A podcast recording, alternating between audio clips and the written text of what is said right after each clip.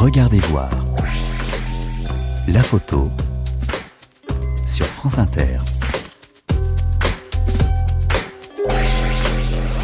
Bonjour, j'espère que vous profitez bien de ce samedi 20 juillet 2019. Au cœur de l'été, Regardez voir vous propose de rencontrer tous les samedis des photographes pour parcourir le monde avec leurs images.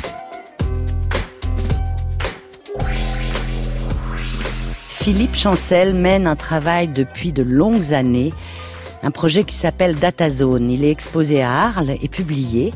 Avec la photographie, il ausculte le monde, met en lumière des zones où transpire plus qu'ailleurs le pouvoir politique, l'argent, la religion.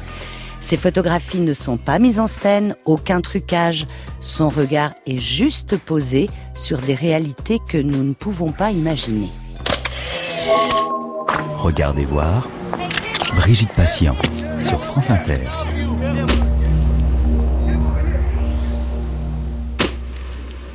Bonjour Philippe Chancel. Bonjour. Merci d'être dans Regardez voir. Vous avez une grande et belle actualité aux rencontres d'Arles. Alors pour tous les auditeurs qui ne sont pas dans le plus grand festival de la photographie, nous allons pouvoir euh, profiter de votre travail grâce à votre présence cet après-midi. Philippe Chancel, vous exposez donc DataZone dans l'église des frères prêcheurs, qui est un lieu immense, hein, une église aussi immense que le projet que vous portez depuis 15 ans. DataZone, qu'est-ce que ça veut dire? DataZone provient en fait au départ d'un livre de William Burroughs qui s'intitule euh, Interzone. Et après, il a été euh, rebaptisé euh, Le Festin Nu. Mais Interzone raconte quoi? Raconte une sorte de d'aventure et d'exploration, mais au niveau du mental, jusqu'aux limites, j'allais dire, et aux frontières de la conscience. Et mon projet DataZone est un peu ça, d'une certaine manière, du côté de la photographie. C'est-à-dire que je prends des zones que je choisis, et puis à partir de là, je vais, je me déplace et je vais sur zone pour euh, documenter ces espaces. C'est des sortes de fragments comme ça du monde que j'essaye de regrouper avec un vrai fil rouge. Je voudrais euh, signaler que votre travail en tant que photographe ne commence pas avec DataZone. Vous avez été étudiant en économie, puis vous avez fait une école de journalisme et vous êtes devenu photojournaliste hein, dans les années 80. Euh, Au début des années 80, oui. Ouais, vous avez bossé pour Libération, VSD, Actuel, Actuel. Paris Match. Et puis, dans les années 90, vous avez commencé à travailler avec des artistes, à faire des portraits d'artistes. On peut citer Pierre Soulages, Combas, Pennon, Giuseppe Pennon, Boltanski.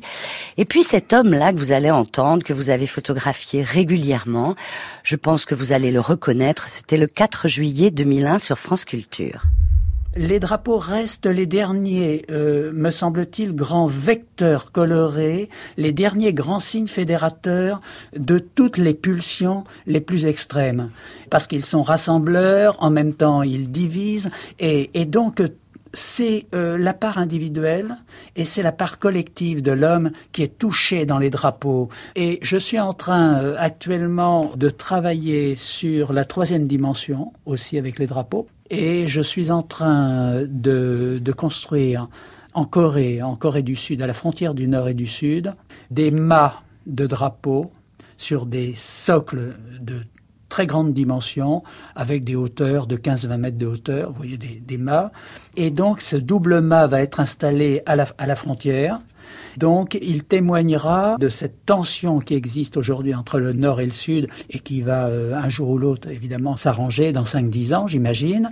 Et je voulais passer avant et être avec une, une œuvre dans l'espace sur un lieu géographique très fort, très tendu. Philippe Chancel, vous l'avez bien sûr reconnu cet artiste. Oui, mon, mon ami Jean-Pierre Reynaud. Voilà, c'est un artiste euh, plasticien. Moi, j'ai en mémoire, enfin, la maison. La hein. maison, le carrelage blanc, les voilà. pots. Et la destruction et, de cette maison. Et la destruction. Et donc les drapeaux Et aussi. les drapeaux. Écoutez, ce témoignage remonte à juillet 2001. Il se trouve que Cinq ans après, nous étions ensemble en Corée du Nord, puisque justement c'est sur le terrain de l'art et sur euh, que nous avons réussi à, convaincre les autorités nord-coréennes de nous faire rentrer en Corée, en Corée du Nord. Et nous sommes partis là-bas. Euh, non pas moi en tant que journaliste, photojournaliste, photographe, mais on était sur le terrain là, encore, je le répète encore une fois, et, ça a été vraiment le, le viatique qui a, qui a plu aux Nord-Coréens pour nous laisser euh, travailler quelque part là-bas. Oui, parce que vous auriez dit je suis photojournaliste, je suis journaliste, je suis photographe. Vous n'auriez pas eu la même réponse sans doute, alors que je suis artiste. C'est différent. Absolument, c'est souvent euh, d'ailleurs euh, une réponse que je donne à, quand on me dit qu'est-ce que vous faites. je dis je suis je suis artiste, même si j'ai en main un appareil photo, et ça change la perception des choses en effet. Oui, oui, oui. Et donc c'est voilà c'est c'est le premier voyage en Corée du Nord, c'est avec Jean-Pierre Reynaud qui m'accompagnait pour euh, pour lui documenter euh, son, son, drapeau, son drapeau de la Corée du Nord, que, que j'ai eu à photographier avec lui, le brandissant euh, à la zone de séparation entre les deux Corées, la Pamunjon, ainsi que sur la place Kim Il-sung. Aujourd'hui, je pense pas que ce serait encore possible. Ouais, ouais. Mhm.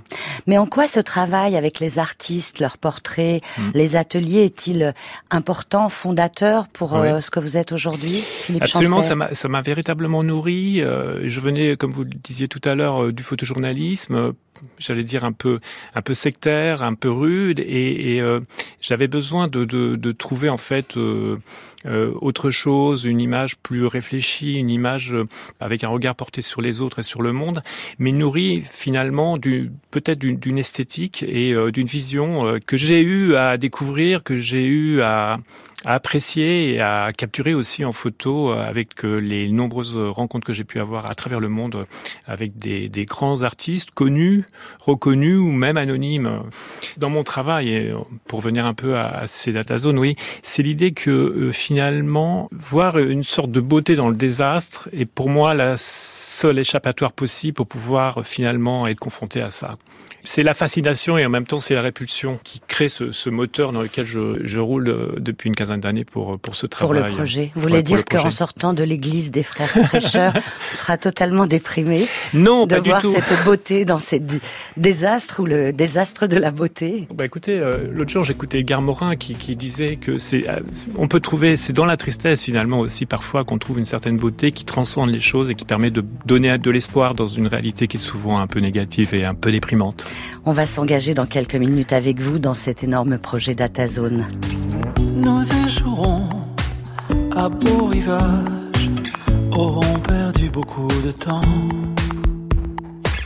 égarés dans des paysages qui ne nous allaient pas vraiment, auront goûté en solitaire aux saveurs de tant de saisons. Sans l'avoir prévu. Par temps clair,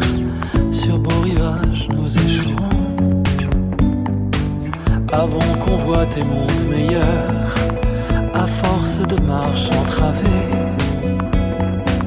dans le vin déroulé des heures, avons révoqué la douceur sur des chemins de roses enfouis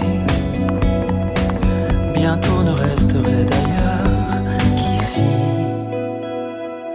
Nous échouerons à beau rivage, l'endroit parfait qui nous attend.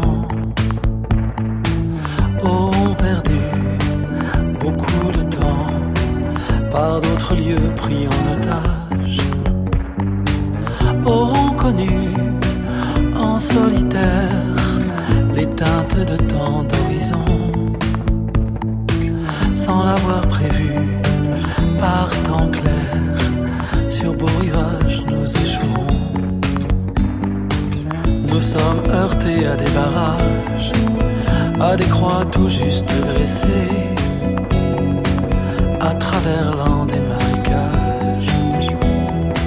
Sans chemin avons rebroussé, essuyant des larmes d'orage vallée dépeuplée. Nous échouerons à beau rivage, l'endroit parfait qui nous attend. Par de la lande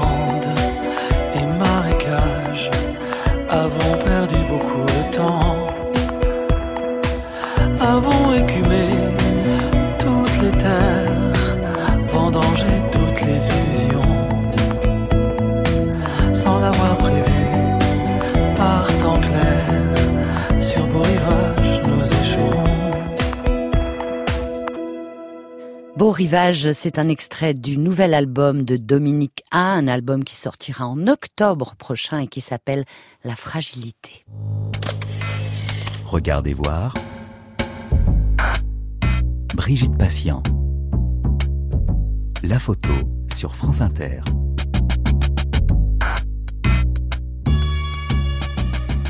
Si vous arrivez, bienvenue dans Regardez voir cet après-midi avec Philippe Chancel et son exposition DataZone aux rencontres d'Arles avec un livre aussi. Je vous donnerai bien sûr en fin d'émission toutes les références. Revenons à ce goût de l'aventure que vous aviez, Philippe Chancel, quand vous étiez euh, plus jeune, à vos débuts en photographie. Vous le maintenez finalement encore aujourd'hui, puisque, si j'ai bien compris le projet DataZone, vous allez à chaque fois là où les autres ne vont pas, là où c'est vraiment très difficile d'y aller. Est-ce que c'est toujours ce goût-là qui est là ou, ou alors ça fait vraiment partie du projet d'aller là où personne n'est allé pour photographier? Bah, c'est un peu le, évidemment, c'est hyper motivant pour un photographe de se dire voilà, euh, je vais où finalement euh, personne ne va, où où il n'y a pas d'image. Je veux dire, la première fois que je suis allé en Corée du Nord en 2005, il n'y avait pas d'image sur ce pays, il n'y avait pas de photographe qui avait véritablement travaillé là-bas. Quand je vais au fin fond du delta du Niger, c'est la même chose. C'est euh, oui, c'est ma part d'excitation, c'est mon challenge. Euh, aller voir justement la, la, face cachée des choses, les choses qui sont a priori euh, voilà inatteignables, ça a toujours été un peu mon, mon, moteur. Et alors ce moteur, il est il est euh, il est curieux parce que c'est vrai que finalement aller dans des lieux relativement euh, fermés, euh, difficiles d'accès, euh, ça peut être perçu comme quelque chose de qui est coercitif, c'est-à-dire en fait qui vous ferme à toute expression. Ben, paradoxalement, c'est dans une fois une fois rentré dans ces lieux, un peu, vous savez, comme ces, ces cellules là qui sont qui tournent autour d'un noyau et puis d'un seul coup là, ils arrivent à pénétrer à l'intérieur et ils trouvent en fait comme une liberté nouvelle, ben c'est un peu ça hein, ce qui se passe ce qui me concerne, c'est-à-dire que je rentre dans ces dans ces milieux hostiles et, à l'intérieur, une fois que j'y suis, ben j'arrive à trouver mes espaces de liberté pour euh, pour pour travailler, pour pour pour documenter, pour essaimer un petit peu euh, mon regard et ma vision. Quand vous y allez, par exemple, prenons la Corée du Nord, la première fois en 2005, vous y allez sans commande. Ah, j'y vais sans commande, absolument. Oui, absolument. Et j'y vais sans commande. Et c'est presque un précepte que je me suis donné. C'est-à-dire que je voulais absolument pas euh, rechercher, euh, comme on dit, des assignments ou des commandes vis-à-vis de la presse.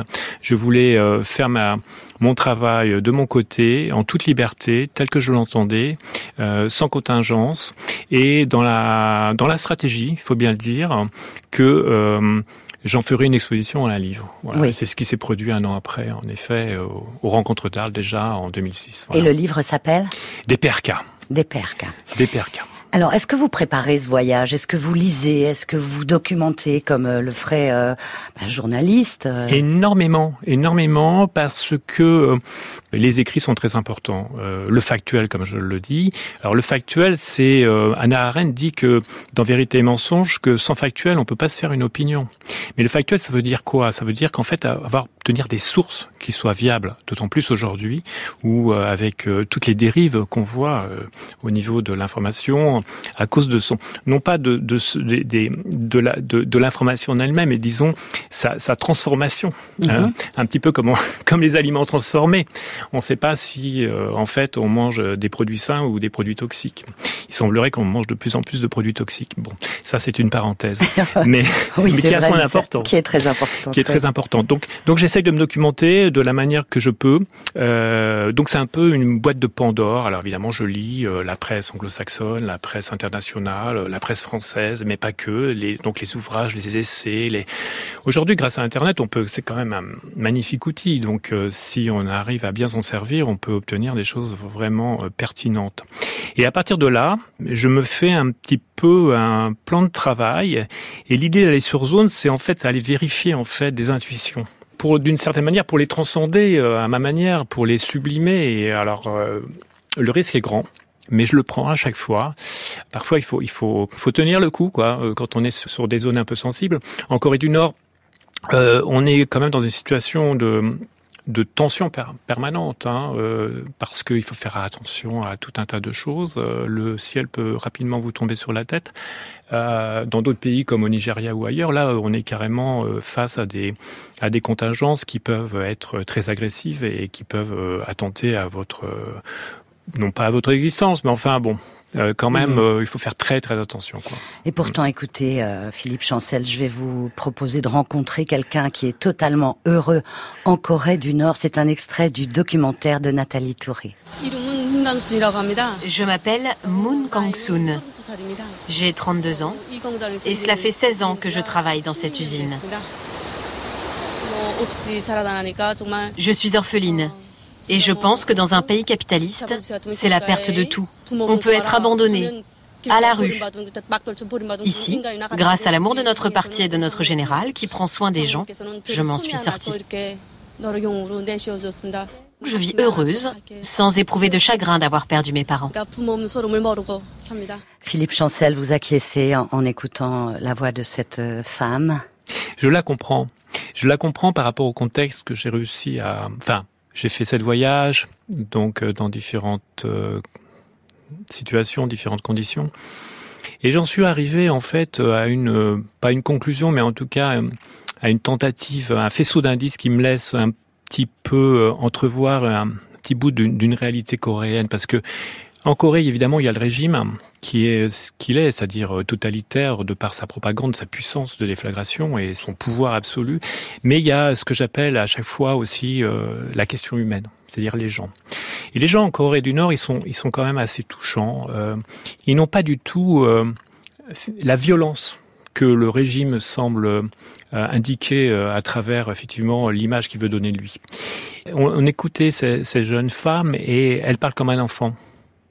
Elle parle comme un enfant et en Corée du Nord, en fait, si euh, ils ont une certaine maturité au niveau de leur responsabilité euh, familiale, euh, en matière de travail, en matière de vie quotidienne, tout simplement mais il y a euh, une sorte d'infantilisation en fait des consciences qui fait que que les choses sont ramenées à des visions assez simplistes d'une certaine façon. Voilà. Mhm. Et, euh, et, et, ce qu'elle disait là, tout simplement, c'est que en fait, elle parlait comme si elle parlait à son père. Bien sûr. Philippe Chancel, vous, vous n'avez pas travaillé seul là-bas. Vous étiez sans doute toujours accompagné par un, un protecteur en.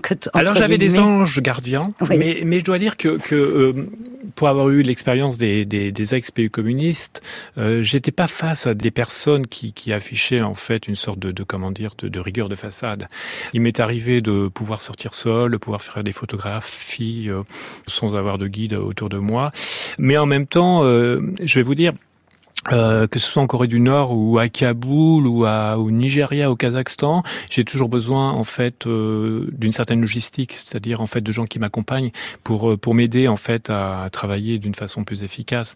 Et bon, Évidemment, en Corée, il y a aussi l'aspect qui est une sorte de flicage que qu'on entend souvent relaté par tous ceux qui y ont été, mais c'est pas si terrible que ça quand même. C'est pas si terrible que ça. Vos photographies pour la Corée du Nord euh, sont-elles là pour euh, montrer, témoigner, dénoncer? Non. Non, je crois que la dénonciation ne sert à rien en fait. C'est en montrant les choses d'une manière. Euh, la, stratégie que j'ai eue en Corée du Nord, c'était, je savais très bien qu'il était impossible de photographier la face cachée de la Lune. Donc euh, c'est en montrant en fait la vie quotidienne, c'est en montrant que, que d'une certaine manière c'était euh, une possibilité de mettre en crise le, système tout entier. Il y a une photo qui est assez euh, parlante, enfin belle aussi. C'est quand vous êtes face à une foule d'hommes en costume, vous allez tout décrypter parce que je ne sais pas de quoi il s'agit, qui hurlent ou qui parlent ou qui chantent les bras levés. Et ils agitent des sortes de plumeaux, des plumeaux colorés en fleurs rouges et roses ce qui fait que tout le haut de la photo pratiquement est un océan de fleurs euh, rouges et roses, et en bas ce sont les corps de ces hommes. Et Alors il s'adressait pas à moi, il s'adressait à, à, Kim Jong-un qui faisait sa première apparition officielle. C'était le 15 avril 2012, c'est une date qui ne s'oublie pas en Corée du Nord parce que c'est le jour du soleil, le jour de la naissance euh, de son grand-père en vérité, donc euh, de, de Kim Il-sung. Voilà. Et donc il, ce, ce jour anniversaire est c'était toujours en fanfare. Et c'est vrai que là, euh, d'assister à ça, c'est comme un marqueur mental invraisemblable. C'est-à-dire que c'est des, c'est pas un lavage de cerveau, mais c'est un marqueur de cerveau. C'est-à-dire que vous évoquez cette image et derrière euh, vient en moi tout de suite ces espèces de, je ne sais pas comment les appeler, ces prosternations, euh, ces râles d'adoration qui sont évidemment d'un excès invraisemblable. Enfin, ça paraît surnaturel, ça paraît presque, oui, et surréaliste par ailleurs. Dans le livre euh, qui paraît aux éditions Photosynthèse, il y a des lettres de Michel Poivert, qui est aussi le commissaire de l'exposition à Arles, des lettres qui accompagnent les photos un peu sur le mode des lettres persanes de Montesquieu. Quelle idée C'est dingue, cet homme qui arrive euh, sur notre planète et qui parle ainsi. Oui, j'ai vraiment apprécié cette idée de, la part de, Michel Poivert. Il a inventé un personnage qui s'appelle Carl Eugène, qui vit euh, à la fois dans son passé à lui, c'est-à-dire deux siècles avant, qui décrit en fait euh, les réalités d'aujourd'hui. Donc on appelle ça une ochronie, puisque la réalité n'existe pas entre ce passé et ce présent, mais néanmoins on le perçoit dans ses lettres, qui sont rédigées d'une manière un peu à la candide, pour le coup, de Voltaire, c'est-à-dire d'une manière très prosaïque, sans effet, très descriptive en matière de voilà de, mots et de syntaxe, mais euh, très édifiante en même temps et qui servent vraiment le propos. Voulez-vous que je lise une de ces lettres? Avec grand plaisir. Mon cher Paul, j'ai à peine mis un pied devant l'autre dans cette région du nord de la péninsule d'Asie contre laquelle votre frère a livré bataille que je dois entamer le procès enchanté du futur. En ce début de XXe siècle, tout est magnifique.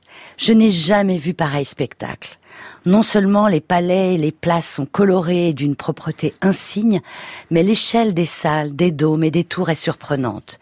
Ce pays s'appelle Corée du Nord, car on l'a distingué de sa partie sud, que je ne verrai pas cette fois malgré ma demande. Car je bénéficie d'un guide qui m'introduit auprès de tous les propriétaires des lieux que nous visitons. Ce peuple est d'un calme, d'une discipline dont tu n'as pas idée. La discipline m'est également imposée. On me transporte dans une automobile noire de laquelle je ne distingue presque rien. Mais dès que la porte s'ouvre, l'émerveillement commence. Je dois t'avouer qu'après trois journées dans ce manège enchanté, je commence à me demander si mes pas ne m'ont pas conduit dans un immense décor d'opéra. Une sorte de fantastique illusion où chacun serait un acteur déguisé et sachant son texte par cœur. Ce sentiment d'un pays de farce m'est apparu graduellement en observant l'ombre qui passe dans les yeux des habitants. Je les percevais au début comme des êtres imprégnés d'une immense sagesse, et je me demande de plus en plus s'ils ne sont pas astreints à cette immobilité de l'âme. Je suis en réalité bouleversé par l'étrange sentiment d'une fiction et d'un malheur inaccessible au regard. Qu'en pensez-vous, Philippe Chancel ah, je suis, euh, je suis porté par ces mots, euh, par ce, ce, regard qui, qui, euh, qui s'appuie sur, sur mes images et que, que Michel parvient si bien à traduire. Ça, je dois dire que à chaque fois, c'est magique. On va changer de secteur, de zone sur cette planète avec vous, Philippe Chancel.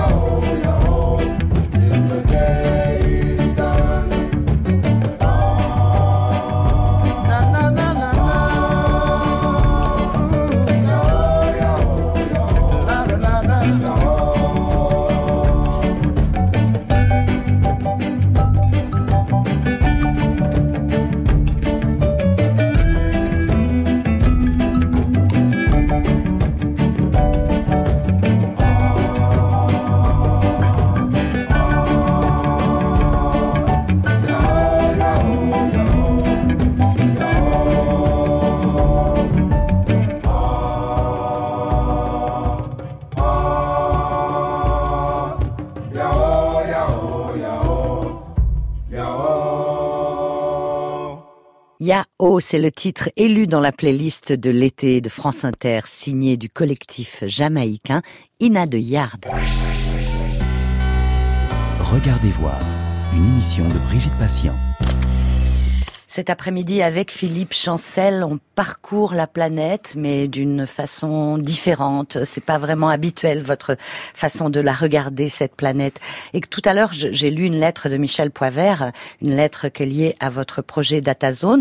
Et eh bien maintenant, Philippe Chancel, vous allez nous faire la lecture de toutes les zones de DataZone. C'est un travail qui s'est en fait effectué sur plusieurs années, de 2005 à 2013. Donc ça commence par la Corée du Nord, hein, en 2005. Après, je suis allé à Haïti, à Port-au-Prince, euh, un an après le tremblement de terre.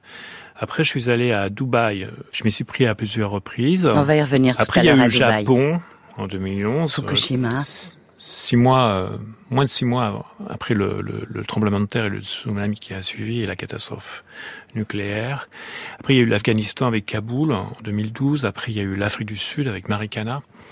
Après, il y a eu le Nigeria avec le delta du Niger et, et la pollution massive du delta par le pétrole.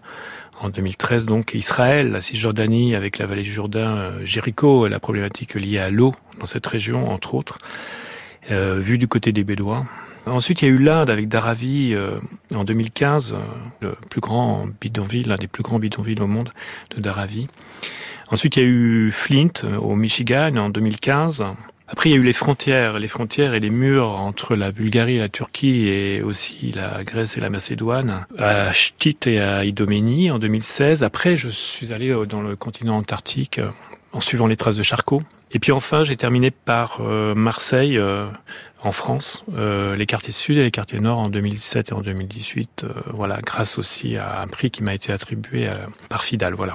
Vous avez oublié euh, le Kazakhstan, mais ah, c'est très oublié bien. le Kazakhstan. Mais non, mais c'est très très bien puisqu'on va en parler un peu plus tard. Ah, je sais pas pourquoi. Eh ben voilà, c'est parce que vous saviez que j'allais évoquer. Euh, avec... J'en oublie toujours, c'est ça qui est incroyable. Il faut dire que c'est tout de même un. C'est quand même une checklist importante. Oui, oui comme vous dites. Alors, on revient euh, à Dubaï. Oui. Parce oui, que c'est un, un, des points sensibles hein, de votre voyage oui. et de notre planète. On a tous en tête des images de Dubaï. Donc quand vous y allez, comment vous procédez? C'est-à-dire comment vous vous dites je vais faire autrement, autre Mm. chose? Personne n'a jamais fait ce que je vais faire. Mm. Personne n'a jamais photographié ainsi Dubaï. Comment faites-vous? En fait, je sortais un peu de, de cette euh, Corée euh, du Nord. Et je me disais l'idéologie, euh, l'idéologie communiste, l'idéologie marxiste. euh, d'une certaine manière, existait-il une nouvelle idéologie émergente? Capitalisme. Capitaliste, l'idéologie de l'argent. Et quelles sont en fait finalement les, les expressions même de ce capitalisme de l'argent euh, arrogant, euh, qui répond même d'ailleurs aux mêmes critères euh, de vouloir afficher un peu son pouvoir, son côté surdimensionné, comme en Corée du Nord? Ben, Dubaï. Mmh. La nouvelle Babylone du XXIe siècle, sortie de rien, puisque c'était un village de pêcheurs. Village de pêcheurs avéré dans les années 60. Vous visitez à Dubai Creek, et en fait la, la, la, petite crique naturelle où il y avait effectivement ces, ces, pêcheurs de perles. Le premier bâtiment en dur, fait de, de, de sable torchi, etc., monte aux années 60. Et alors, qu'est-ce que vous avez envie de photographier? Enfin, quand vous arrivez là-bas? Alors, quand je vais là-bas, je me documente. Et qu'est-ce que je vois? Avant d'y aller à Dubaï Je vois des, images virtuelles. C'est-à-dire, on nous dit, voilà, euh, il va y avoir euh, Pam Jumeirah, il va y avoir euh, la plus haute tour du monde, il va y avoir ci, il va y avoir ça. Je me dis tout simplement, d'une façon très, très, très basique, euh, c'est vrai ou c'est pas vrai. Donc je vais vérifier sur place, in situ, si cette utopie, parce que appelons-la quand même une utopie euh, constructiviste, euh, existe bien. Et je m'aperçois qu'effectivement, euh, elle existe bien en partie, en façade, disons d'une certaine manière. Et vous qui n'êtes pas un photographe humaniste, à Dubaï, vous photographiez des hommes. Oui, pas plus qu'ailleurs, mais je photographie surtout les workers, c'est-à-dire en fait les travailleurs. On va faire un petit point sur ces travailleurs avec un extrait d'une vidéo de l'AFP le 27 novembre 2009. Dubaï et ses buildings, une ville qui n'en finit plus de grandir, ou du moins qui n'en finissait plus. La crise économique est aussi passée par le Golfe. Les grues sont à l'arrêt, les chantiers tournent au ralenti et de nombreux projets ont été enterrés. Les premiers touchés sont les ouvriers non qualifiés du bâtiment. des milliers de travailleurs immigrés venus d'Inde ou du Bangladesh. L'accord entre nous et notre entreprise dit que si notre employeur est touché par la crise, alors nous devons faire avec et subir cette crise nous aussi. On ne peut rien dire. Le statut des 2 millions de travailleurs migrants à Dubaï est régulièrement dénoncé par l'Organisation mondiale du travail. Interdiction de se syndiquer, très faible salaire, conditions d'hébergement inhumaines. Résultat, loin du luxe du centre-ville, des centaines de chômeurs attendent un hypothétique travail dans des conditions précaires.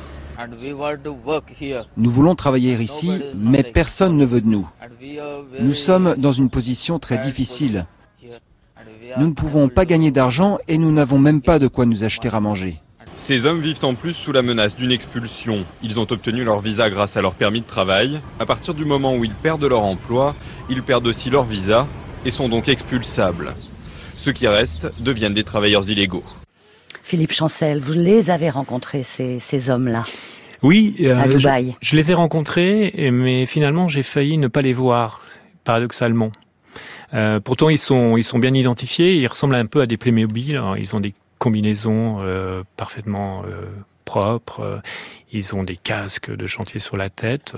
et la seule façon de se distinguer, souvent, c'est un foulard euh, qu'ils placent un peu sur leur visage pour se protéger de la poussière, de la chaleur, des conditions de travail qui sont quand même extrêmement difficiles. Évidemment, en les photographiant eux, je pensais au travail qu'avait fait Levi Sign dans les années 20, dans les années 30, qui montrait l'ouvrier un peu avec des visages marqués par la fatigue et souvent sale, etc. Non, à Dubaï, il ne s'agit pas du tout de ça, parce qu'en fait, il ne faut pas gêner le regard euh, des autres euh, vis-à-vis de ces travailleurs qui sont en nombre, hein, qui sont euh, qui sont des centaines de milliers pour édifier en fait ces, ces, ces, villes, États sortis de rien, sinon du sable. Et donc, ils expriment un peu la violence de l'indifférence du monde d'aujourd'hui, c'est-à-dire en fait, ils, subissent, ce sont des esclaves modernes, il faut bien le dire, ils travaillent dans des conditions totalement lié à une sorte de, de servilité euh, qui est propre à une sorte d'esclavage. Ils vivent dans des conditions lamentables, dans des camps qui sont souvent euh, entourés de barbelés. Euh, ils gagnent très peu d'argent et parfois même ils finissent par mourir sur les chantiers. Ils sont exploités par par des esclavagistes qui qui sont là pour profiter de absolument. Il y a d'un côté l'élite, puis de l'autre côté ces travailleurs Il n'y a pas de classe moyenne Si, si. En fait, il y a, y a énormément d'expatriés parce qu'en fait, il y a très peu de locaux, comme on dit. Qui, euh, mais c'est ce, ce, évidemment, les, là, on est sur euh, sur un extrême qui sont euh, ces travailleurs de force, mais il existe tout un tas de strates dans les Émirats, euh, que ce soit euh, d'ailleurs l'ingénieur, que ce soit alors dans les services aussi, euh, tout ce qui est évidemment les, services de maison, d'hôtellerie, etc. Chacun est bon, c'est un peu marche ou crève, un peu la voilà les Émirats, c'est-à-dire tout le monde se tait et pour gagner un peu son dû et sinon quel que soit en fait son, son niveau de, de voilà d'éducation, de, de, responsabilité, faire un pas de côté euh, signifie tout simplement euh, arrêter tout quoi. Alors euh, ils sont dans le livre qui s'intitule Workers Emirates. Emirates.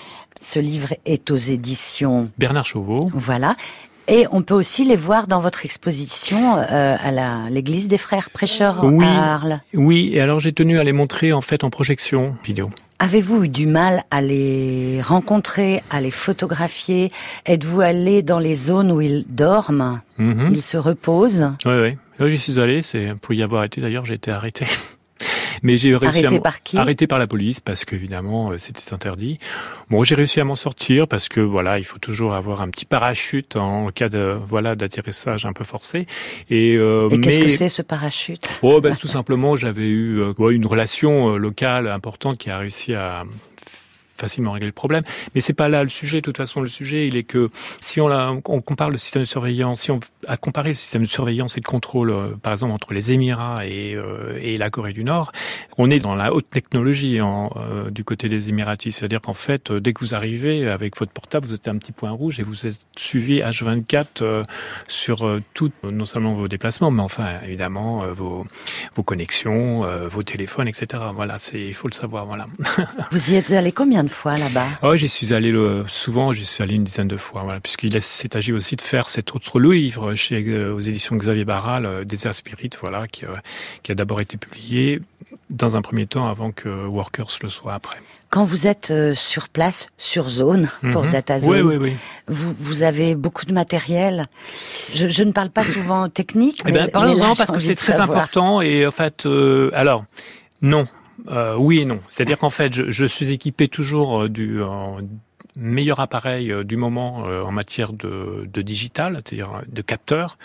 C'est-à-dire que l'idée de l'appareil numérique, c'est qu'il va ingurgiter énormément d'informations grâce à ses pouvoirs euh, stupéfiants, j'allais dire. Donc je travaille toujours avec euh, des Hasselblad, moyen format, mais euh, je veux pas m'alourdir de matériel et je veux pas m'alourdir de technique. Donc quand il le faut, j'ai un trépied, euh, mais je veux être mobile en fait. Euh, Pour moi, la photo c'est comme une danse, vous voyez, c'est une espèce de fluidité que je dois toujours avoir. Des fois, évidemment, il y a des arrêts sur image et pour faire des arrêts sur image, il faut faire aussi des arrêts physiques. Mais le matériel doit être, il doit ne pas vous trahir, il doit au contraire vous sublimer par rapport à ce que vous essayez de capturer en termes d'image. Tout à l'heure, on parlait de Dubaï. Quand vous êtes dans un lieu, faites-vous beaucoup, beaucoup d'images? Oui, je fais beaucoup d'images.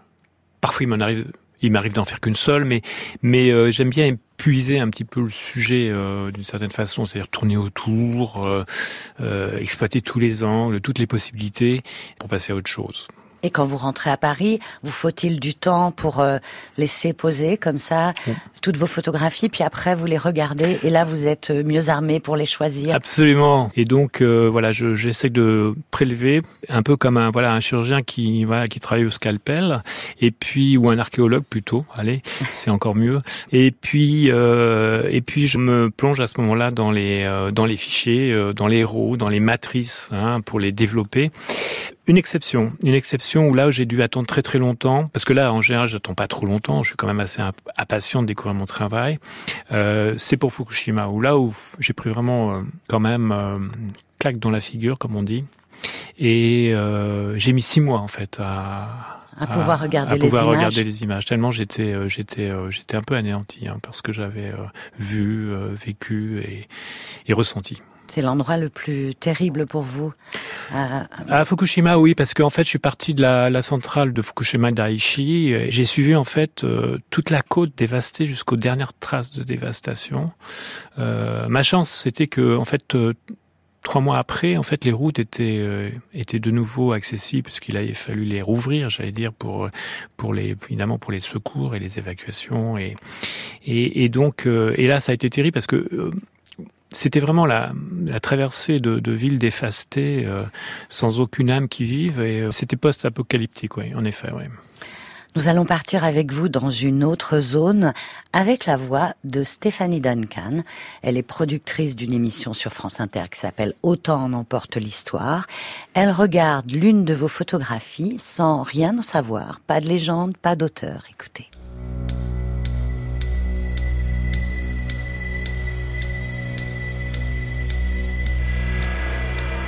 C'est une photo euh, assez intrigante. euh, C'est un paysage qui pourrait être euh, quelque part en Russie, en Sibérie.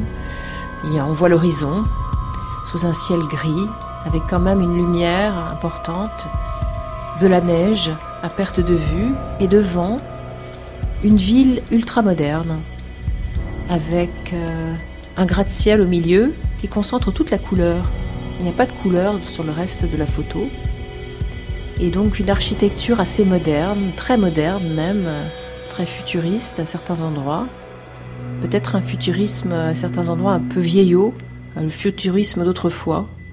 On voit des immeubles, des immeubles peut-être des années 30 ou 40, euh, dans sur une énorme place, une énorme place, et au milieu il y a ce bâtiment plus récent, tout en verre, recouvert de verre, avec une pointe comme ça vers le lancée vers le ciel. C'est une image euh, qui pourrait donc se situer quelque part en Sibérie, moi je dirais, dans un pays, un grand pays en tout cas, qui évoque l'architecture un peu stalinienne.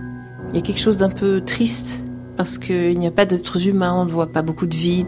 C'est de l'architecture et on voit des voitures, on voit une route, on voit hum, peut-être euh, une ligne de chemin de fer, des immeubles, mais pas de vie. Et c'est assez étrange, c'est une photo étrange parce que donc c'est une ville qui a l'air d'être sortie de, de rien, extrêmement puissante et en même temps perdue au milieu d'un immense désert. On se demande comment les gens vivent ici. Est-ce qu'il y a des gens qui vivent d'ailleurs? C'est pas d'une franche gaieté, mais il y a quelque chose de, de fort, de, un peu inquiétant aussi du coup. Ce mélange de force et de solitude.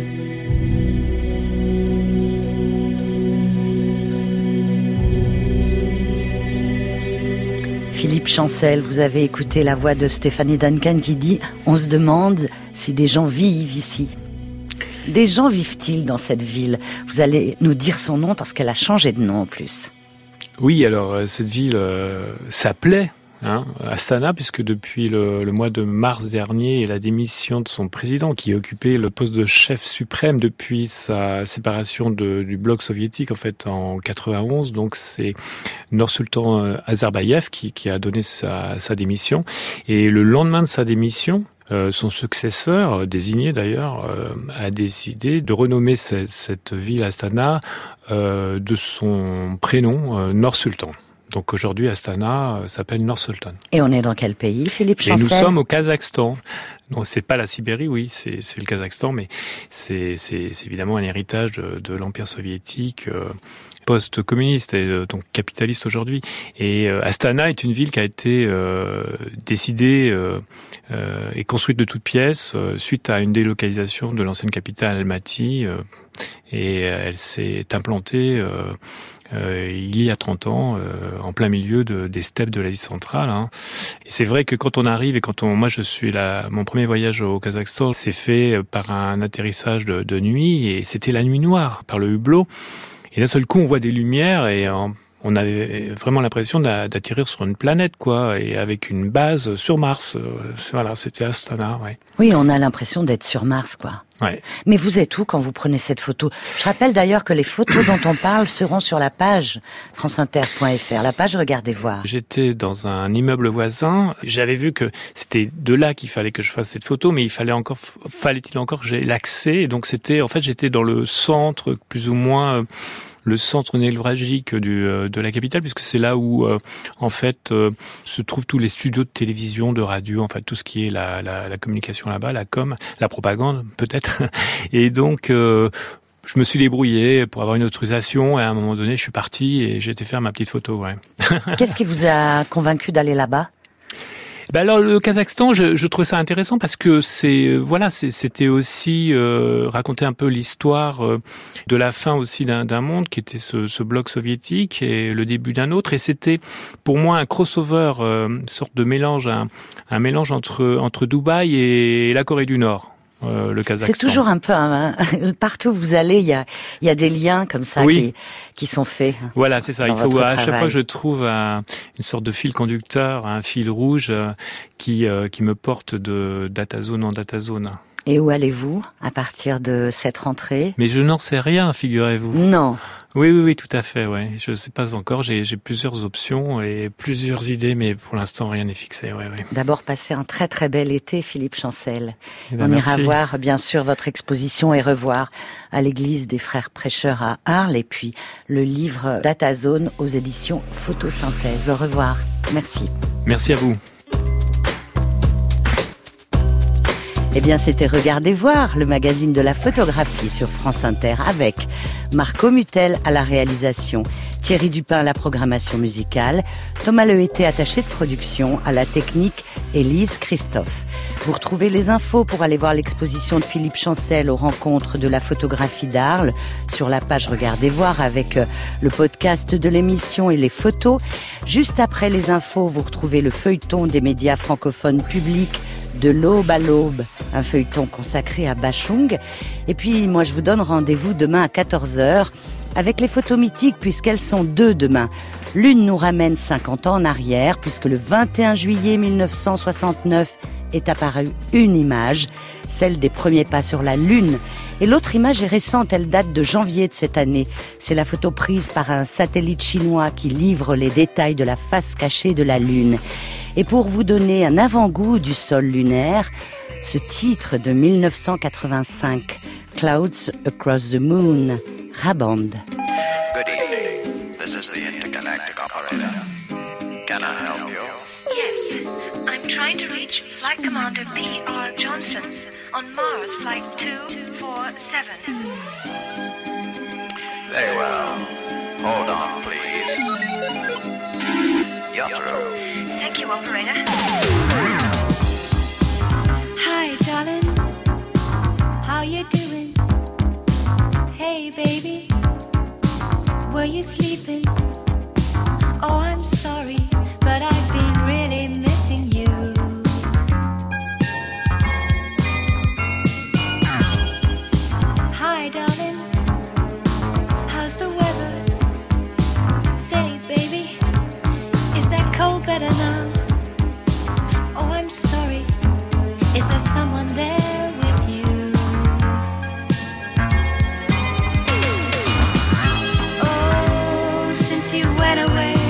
Nothing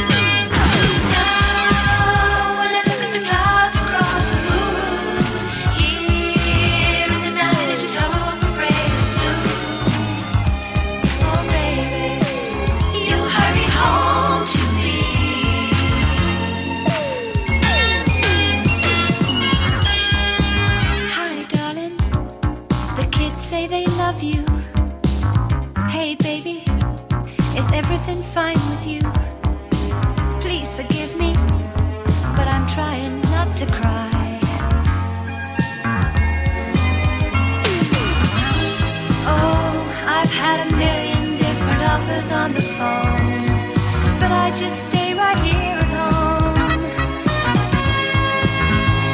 I don't think that I can take it anymore. This crazy war. Now,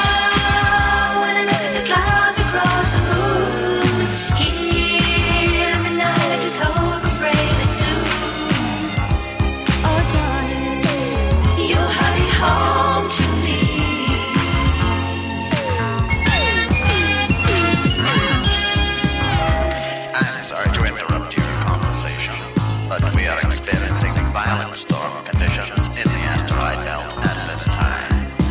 We may lose this valuable deep space communication link.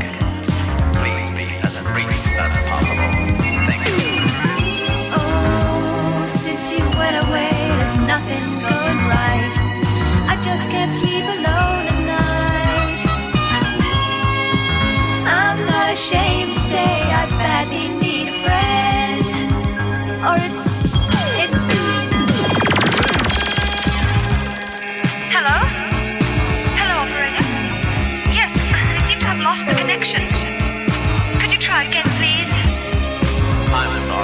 I'm afraid we have lost contact with Mars 247 at this time.